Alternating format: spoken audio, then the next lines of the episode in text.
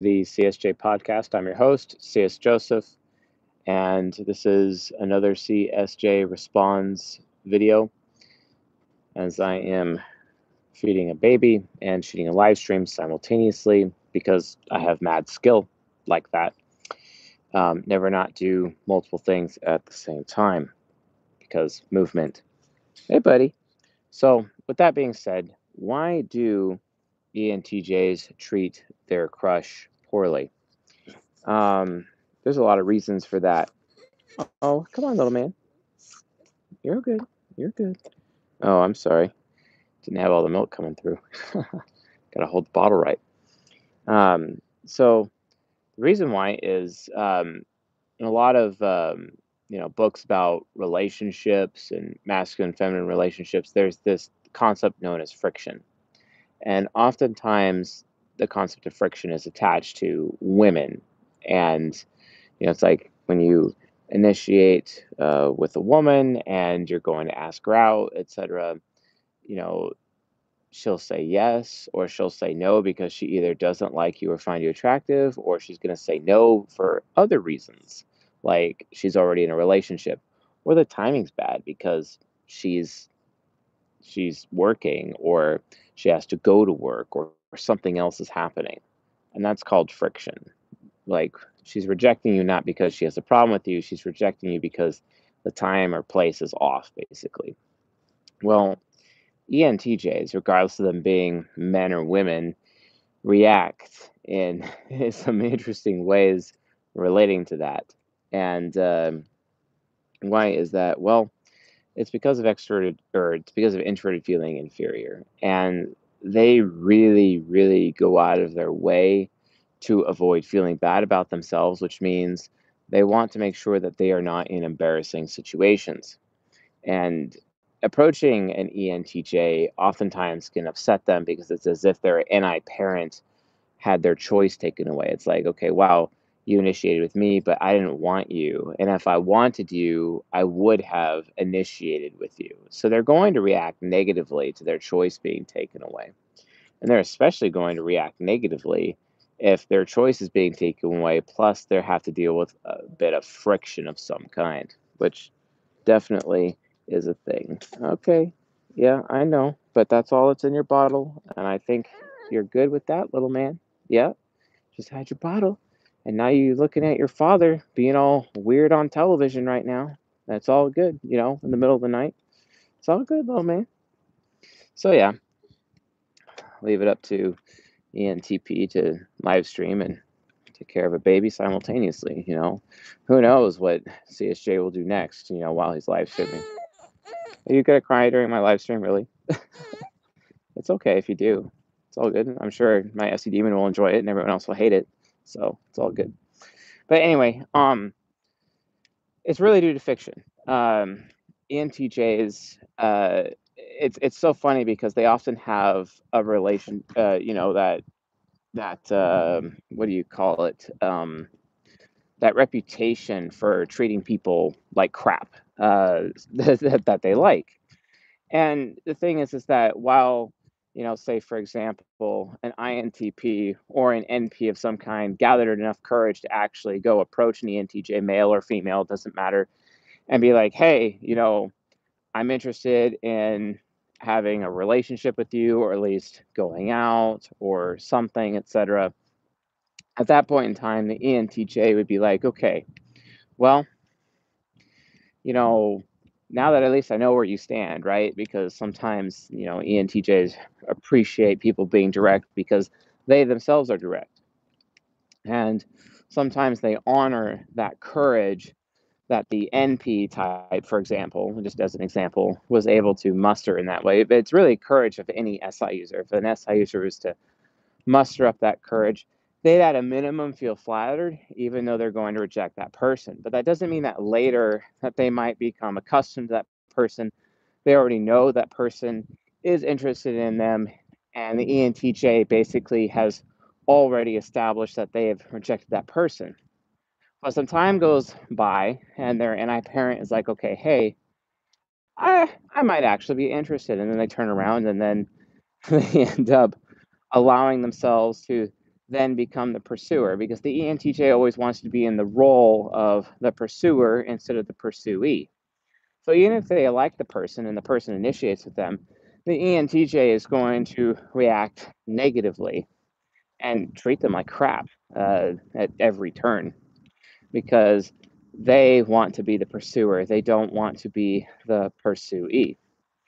Now, that's hard. That's a hard concept for a lot of people to accept. It's really difficult because, you know, even some ENTJs would have a hard time listening to this. Be like, okay, Mr. CSJ, are you sure that's actually like the reality? Well, it is because remember, extroverted sensing child wants the opportunity to make every mistake in the book, and it wants to be around people who are strong enough to stick around and stick around SE Child, stick around the ENTJ, even though the ENTJ may mess up, right? And that's where that comes from. That's what that's all about.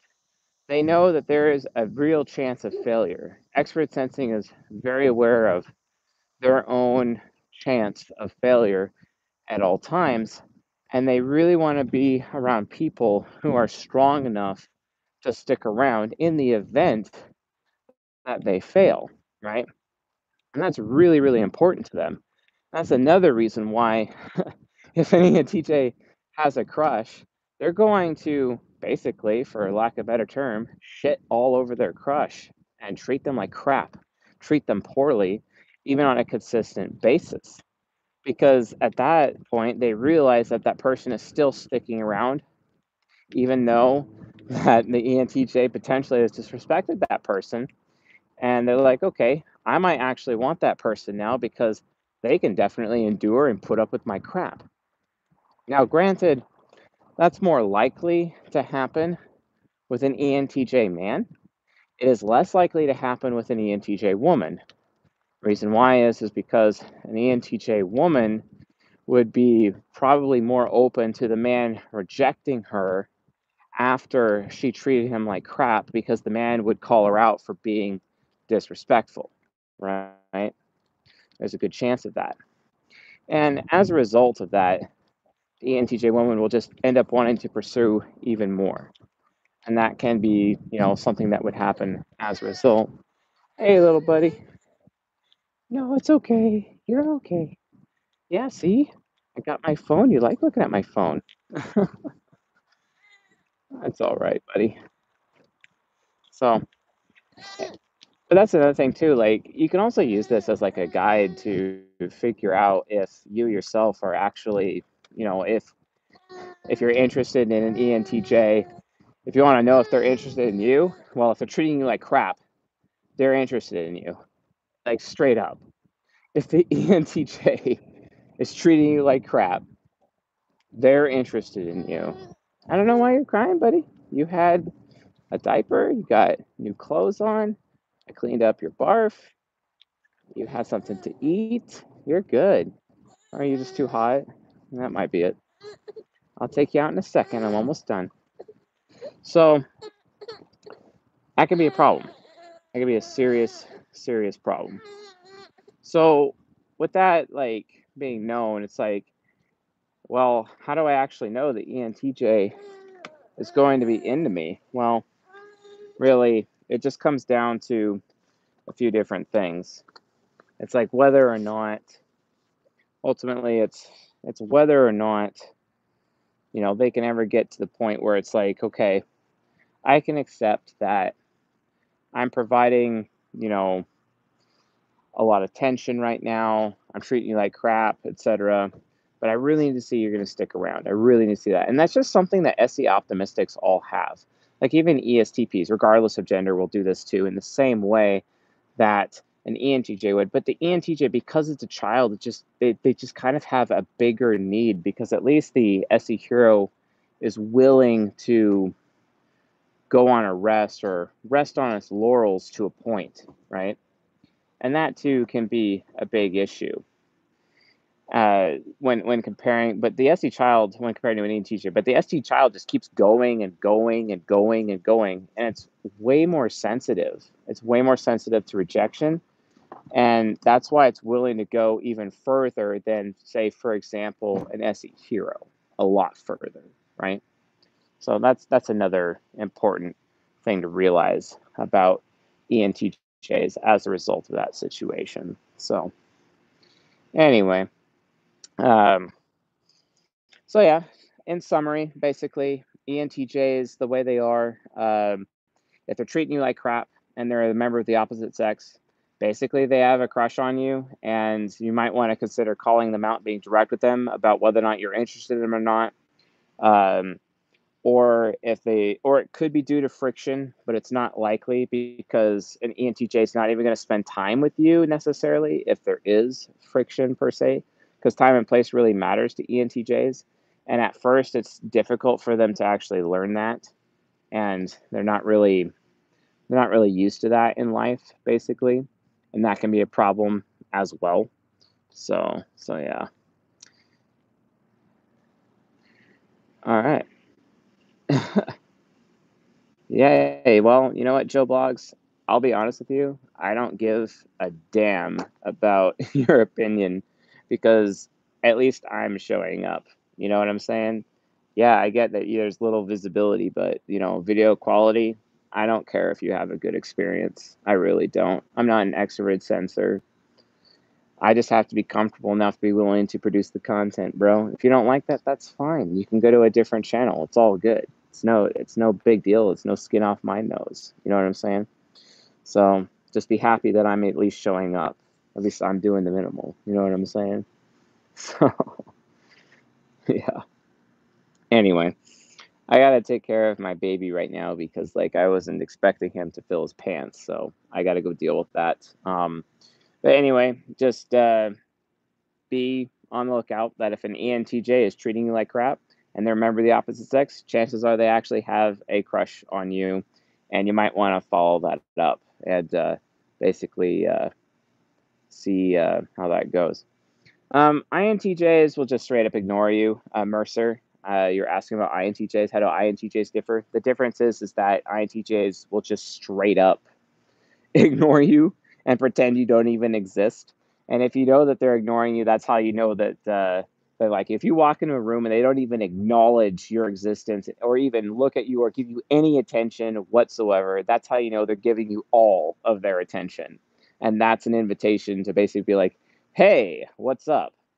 Besides, even if it isn't, at least it's an opportunity to go SE demon them for some fun afterwards. So, do ENFJs do the same with SE child? Uh, no, I think ENFJs are more smothering. Like, way, they just smother people. And I think that's what they do there. Um, and it's like, uh, no, Joe blogs, it doesn't mean ENTJs will abuse you. It means that when, if you call them out on that, they'll respect you.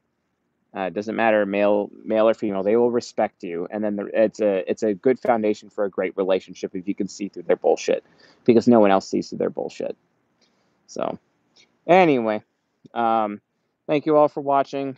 Uh, just doing a couple of shorts here and there because I thought that this information would be funny because I'm encountering it on a daily basis. So, anyway, I got to uh, go handle my my INTJ son. So, anyway, folks, with all that being said, see you guys maybe tonight or tomorrow night. Not sure. Later.